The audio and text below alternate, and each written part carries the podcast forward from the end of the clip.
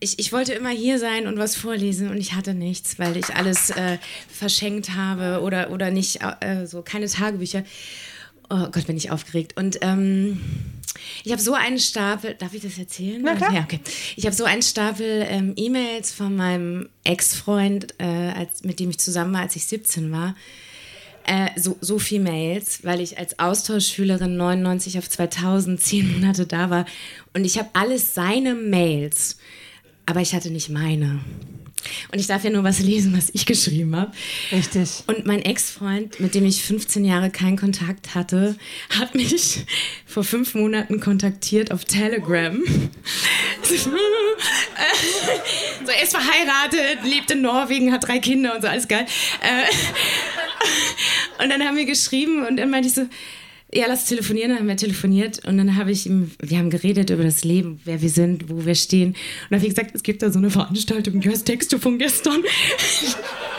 Gut, dass du dich meldest. Ich habe 200 Mails von dir, aber ich habe nicht meine. Und er ist ITler. Und dann äh, hat, er, hat er gesagt, ja, Anne, ich glaube, ich habe noch Mails von dir. Und dann hat er mir vor fünf Wochen 120 Mails geschickt die ich geschrieben habe mit 17 Jahren. Und wie war das, diese Mails zu lesen? Also ich habe noch 60 vor mir, weil das ist schon ganz schön viel zu äh, verarbeiten und voll schön. Also es ist echt schön, mich kennenzulernen mit 17. So. Ich war ganz schön cool irgendwie und ja. Und äh, jetzt habe ich, ähm, oh Gott, bin ich aufgeregt. Ich habe äh, die ersten drei Mails, die ich geschrieben habe, als ich angekommen bin. Also ich bin am 20.08.1999 angekommen und das ist die erste Mail am 21., die ich ihm geschrieben habe. Krass. Ja, voll krass. Und es ist auch gar nicht so krass spektakulär, aber es ist trotzdem krass geil.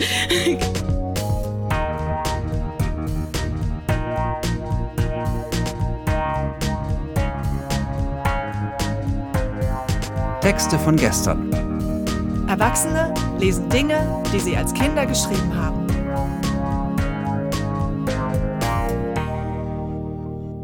Texte von gestern ist eine Veranstaltungsreihe, bei der ganz normale Leute auf die Bühne kommen und Texte vorlesen, die sie als Kinder, Jugendliche oder junge Erwachsene geschrieben haben. Das können Tagebücher sein, Briefe, Kurzgeschichten, Gedichte, Schulaufsätze, Wunschzettel, Fanfiction oder oder oder. Inhaltlich sind keine Grenzen gesetzt. Texte, die man in dem Moment mit himmelhoch jauchzendem Pathos verfasst hat und die uns heute zeigen, wie wir die Welt damals gesehen haben. Wir erinnern uns, wie es für uns damals war und feiern gemeinsam die Tragödien, Absurditäten und die Kleinigkeiten des Aufwachsens. Anne hat sich ja eben schon selbst anmoderiert. Bei unserer Januarshow im Berliner Monarch hat sie drei Mails vorgelesen, die sie mit 17 ihrem damaligen Freund schrieb nachdem sie für zehn Monate in die USA gegangen war.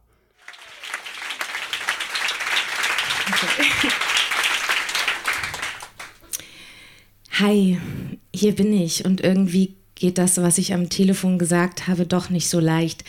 Denn im Moment würde ich am liebsten nur heulen. Aber es geht nicht, da hier noch ein paar andere Menschen sind und ich nicht unbedingt jetzt vor ihnen weinen möchte. Ich kann mein Gefühl gar nicht richtig beschreiben. Ich weiß nur, dass es irgendwie mega komisch ist und ich manchmal richtig zitter und völlig nervös bin. Ich kann es nur mit meinem Gefühl beschreiben, wenn ich immer so viel trinken muss. Also das ist nicht Alkohol, sondern Wasser. Ähm, heute Morgen, als ich meinen Koffer ausgepackt habe, habe, haben meine Beine und Hände die ganze Zeit gezittert. War super ätzend ich weiß gar nicht, was ich schreiben soll, weil es äh, mich dir auch nicht näher bringt. Und das ist ein beschissenes Gefühl. Was auch voll kacke ist, dass ich hier die ganze Zeit in Deutsch denke und mich damit voll alleine fühle. Ich weiß gar nicht, wie ich es beschreiben soll. Es ist so, wie wenn du nur Hip-Hop magst und ganz alleine bei einer Hausparty bist. Man fühlt sich einfach überflüssig. Ich würde dich jetzt gerne in den Arm nehmen und küssen. Oh Mann, ich vermisse dich voll. Ich bin irgendwie voll blöd. Erzähl dir einen von wegen, dass es bestimmt leichter wird und wir das bestimmt auch schaffen, wenn wir uns nur schreiben, mailen, telefonieren oder uns was schicken. Aber ich halte das nicht aus. Weißt du, als ich sagte, dass ich Swantje ein bisschen beneide, das meine ich todernst. Ich habe das Gefühl, dass hier gar nichts los ist. Vielleicht ändert sich das noch, wenn ich in der Schule bin. Naja, weißt du, es ist hier kein richtiger Laden, so wie Minka, HM oder Number 5. Hier sind nur so Läden wie zum Beispiel Ikea oder Metro. Es ist alles so groß. Man steht in der Kleidungsabteilung, dreht sich um und ist bei den Rasierern. Ist irgendwie komisch. Sie haben so große Straßen und überall fährt man mit dem Auto hin. Ich werde jetzt ins Bett gehen. Es ist zwar erst 20 vor 10, aber ich bin müde. Ich weiß nicht, ob du meine Adresse irgendwo hast oder ob sie irgendwo steht, also gebe ich sie dir nochmal. Und dann habe ich meine E-Mail-Adresse eingefügt. Okay. War immer beim Absender dabei, aber egal. Okay, ich sag Tschüss und schreib so schnell wie möglich zurück. In Liebe Anne, ich liebe dich. 22.08.1999, ein Tag später. Hier bin ich wieder. Ich wünsche dir einen guten Morgen.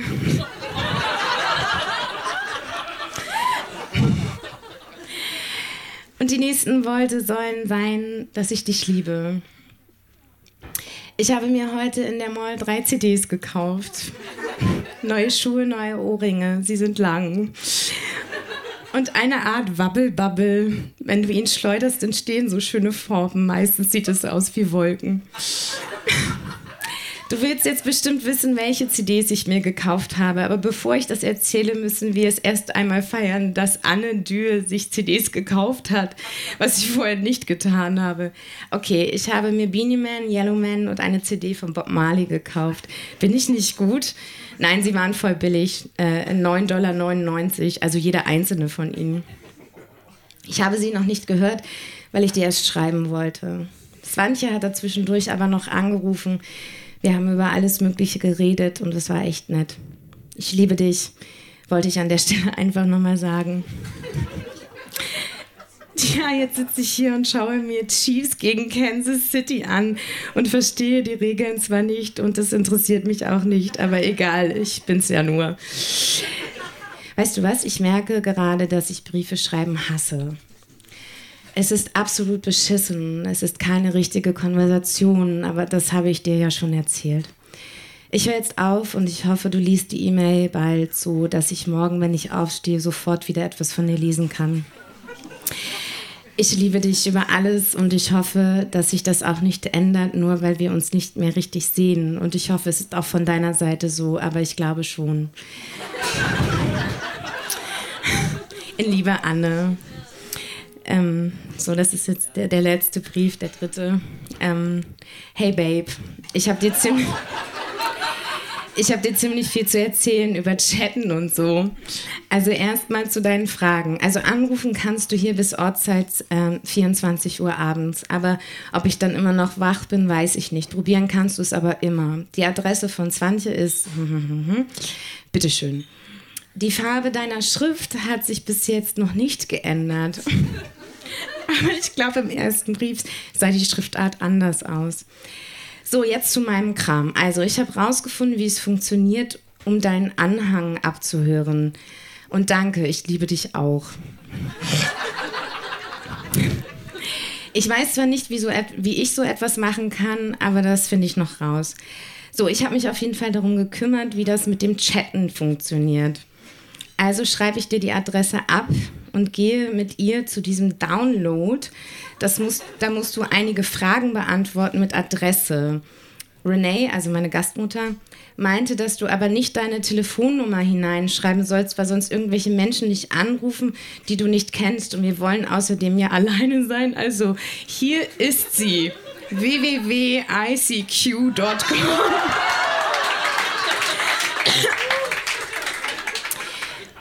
wenn du die eingibst,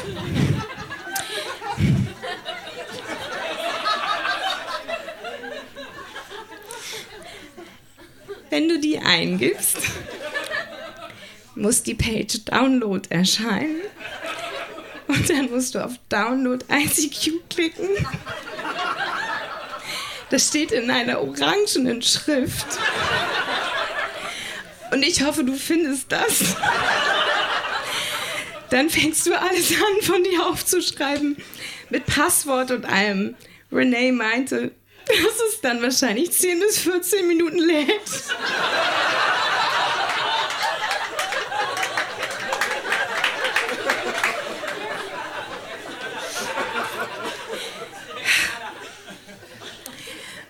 Mein Chatname ist Tapsi. Nur für dich. Ich muss Schluss machen, weil ich duschen muss. Und dann gehen wir ins Kino. Bei Anne, ich hab dich lieb.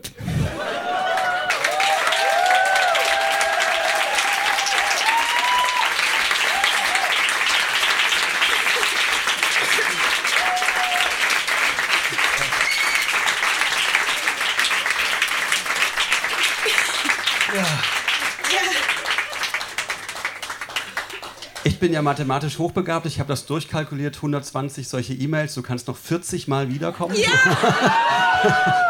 Anne, toll. Ähm, er ist ITler geworden. Glaubst du, du hast dazu beigetragen durch die detaillierte. Äh, nein, er war schon, war schon damals sehr versiert, versiert, was das anging. Also ich glaub, Aber wie nett, dass du ihm trotzdem erklärt hast, wie man ein Programm downloadet. Ja, das, das finde ich auch total absurd, weil es macht überhaupt keinen Sinn. Vielen Dank, dass du heute da warst.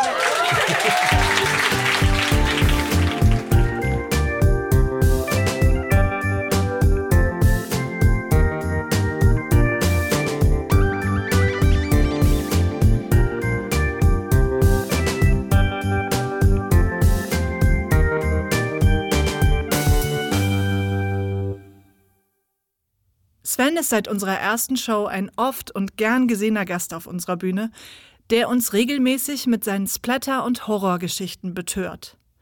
Seit einigen Shows trägt er nun aus einem Comic bzw. einer illustrierten Kurzgeschichte vor, die er mit 20 verfasste. Den Rest erklärt er uns selbst. Dieser Teil des Kapitels ist ein bisschen blutiger geworden als sonst. Cool. Äh, Marco hat zwei Jahre gebraucht, um sich an den Blutstandard von Sven anzunähern. Ich war von Anfang an im Boot. Das weiß ich. Das, Kurze Erläuterung noch halt. August war sehr hart gewesen, weil der Examenstress ging los. Ja. Der Scheidungskrieg meiner Eltern nahm einen Höhepunkt an. Meine Ex wollte mich dauernd wieder haben, hat mich belästigt und irgendwie. Blutrausch. Ich freue mich, Sven von gestern.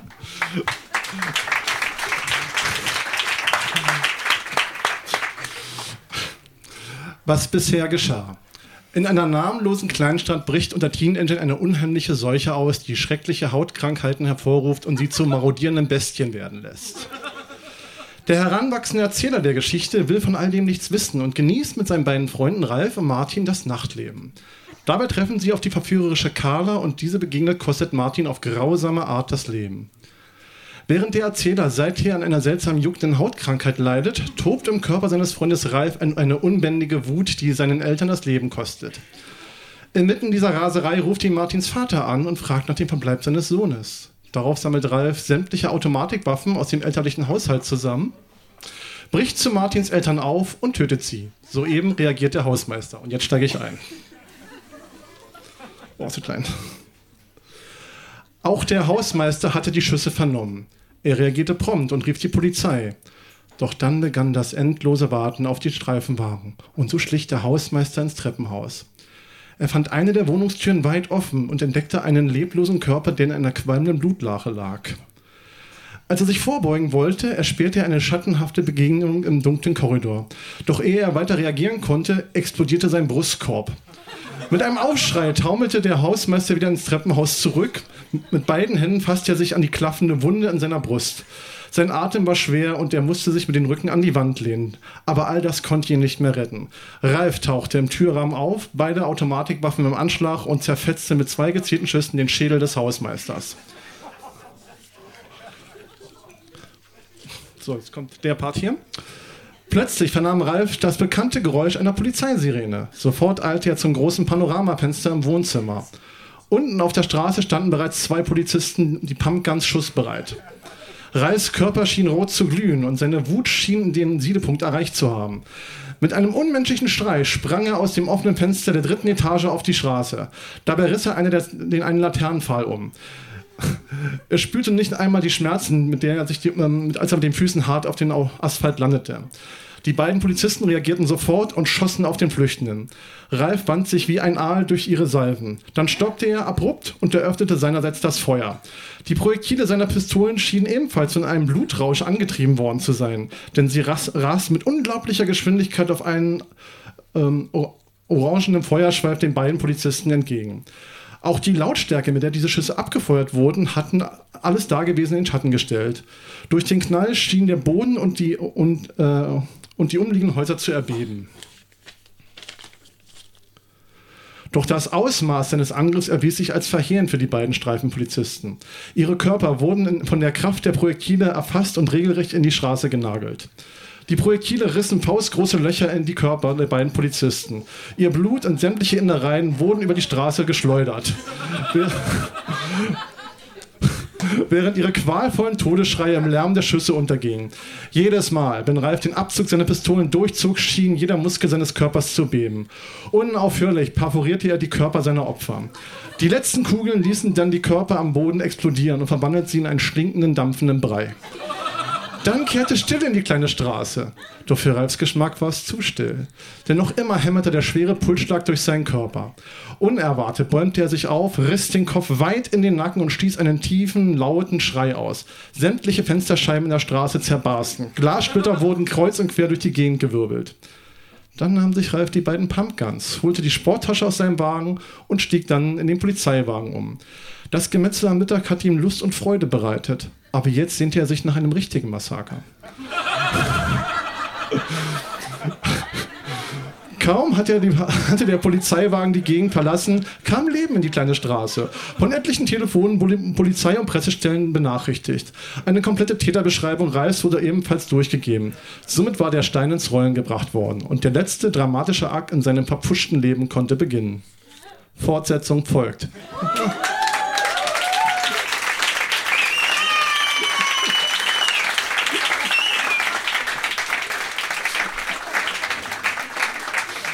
Geht's dir gut? Nein, aber da hatten wir schon mehr Tote bei dir. Das war nur der Hausmeister und die zwei Polizisten, oder? Hast du jetzt Strichliste geführt? Ja, natürlich. Komm gern immer, immer, immer, immer wieder. Werde ich machen. Okay. Sven.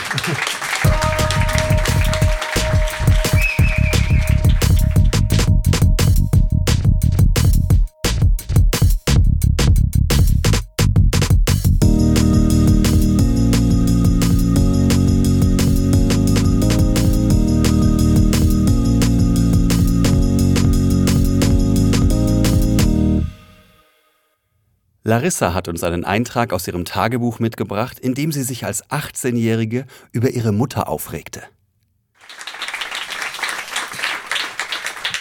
30. Oktober 1996. Tja, ich warte gerade darauf, dass meine Eltern sich aus dem Haus scheren. Als ich vorhin aufgestanden bin, saß Mama auf der Terrasse und verarbeitete Pilze vom letzten Ausflug. Sie bat mich, irgendwelche Kräuterbutter, die im Kühlschrank war, aus irgendeiner Dose zu nehmen und in eine andere Dose zu füllen. Irgendwie hatte ich nicht hundertprozentig genau zugehört und versuchte den Auftrag so gut wie möglich auszuführen. Welch ehrenwerte Aufgabe. Bla. Auf jeden Fall wickelte ich die 10 Gramm Kräuterbutter aus einem Salatblatt und legte das Stückchen in eine kleine Plastiktasse. Das ist nicht übertrieben. Ich werde sie wiegen, wenn, wenn sie nicht bereits verarbeitet wurde. Sie stammte wohl aus einem Restaurant, wo Sie gestern gewesen sind. Das Salatblatt mit der Petersilie ließ ich auf einem Brett liegen, weil Mama ja nichts wegwirft.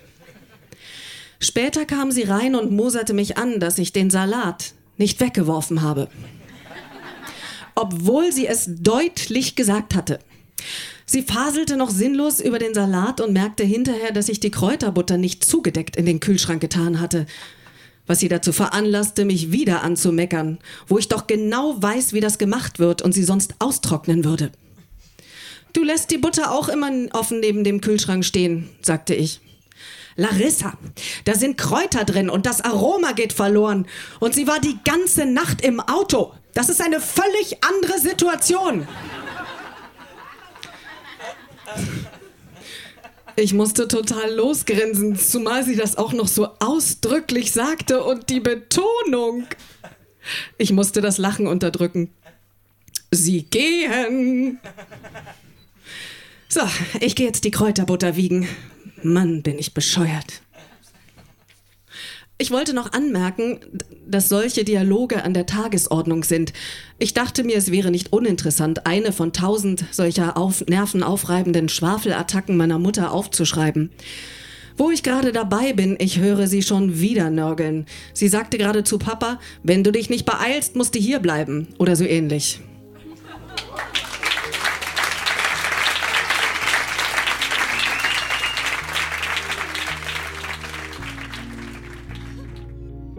Das war die 42. Episode von Texte von gestern. Die nächste Folge mit Highlights aus unserer April-Show kommt leider erst im Mai. Denn unsere nächste Show findet erst am 26. April im Berliner Monarch statt. Alle Infos zu unseren Veranstaltungen findet ihr auf unserer Facebook-Seite oder auf textevongestern.de. Dort könnt ihr euch auch zum Vorlesen anmelden. Wir freuen uns auch über euer Feedback. Liked unsere Facebook-Seite, bewertet den Podcast in der App eures Vertrauens, schreibt uns Mails oder Nachrichten und erzählt euren Freunden von uns. Ermöglicht wird dieser Podcast von der Lauscher Lounge. Die Lauscher Lounge ist ein Hörspielverlag, ein Veranstalter von Live-Hörspielen und Lesungen und ein Podcast-Label. Auf lauscherlounge.de findet ihr alle Infos zu den anderen Veranstaltungsformaten und Podcast-Kanälen. Besonders legen wir euch das Talk-Format Hörgestalten ans Herz. Dort sprechen Josef Ulbich und Elias Emken bei einem Getränk mit Größen der Synchron- und Hörspielszene und erhalten einen persönlichen Einblick in deren Leben und Schaffen. Produziert wurde dieser Podcast vom Lauscher Lounge Podcast Team im Hörspielstudio Kreuzberg. Die Musik ist von Tillmann Erhorn und das Artwork von Laura Trump vom Studio Schönlaut. Für die Veranstaltung und die Kommunikation sind Annabel Rühlemann, Katharina Kokinos und Hanna Nickel verantwortlich. Die Moderatoren sind Marco Ammer und Johanna Steiner. Wir danken unserem großartigen Publikum und allen, die sich mit ihrem Text von gestern auf unsere Bühne getraut haben. Na dann, bis zum nächsten Mal.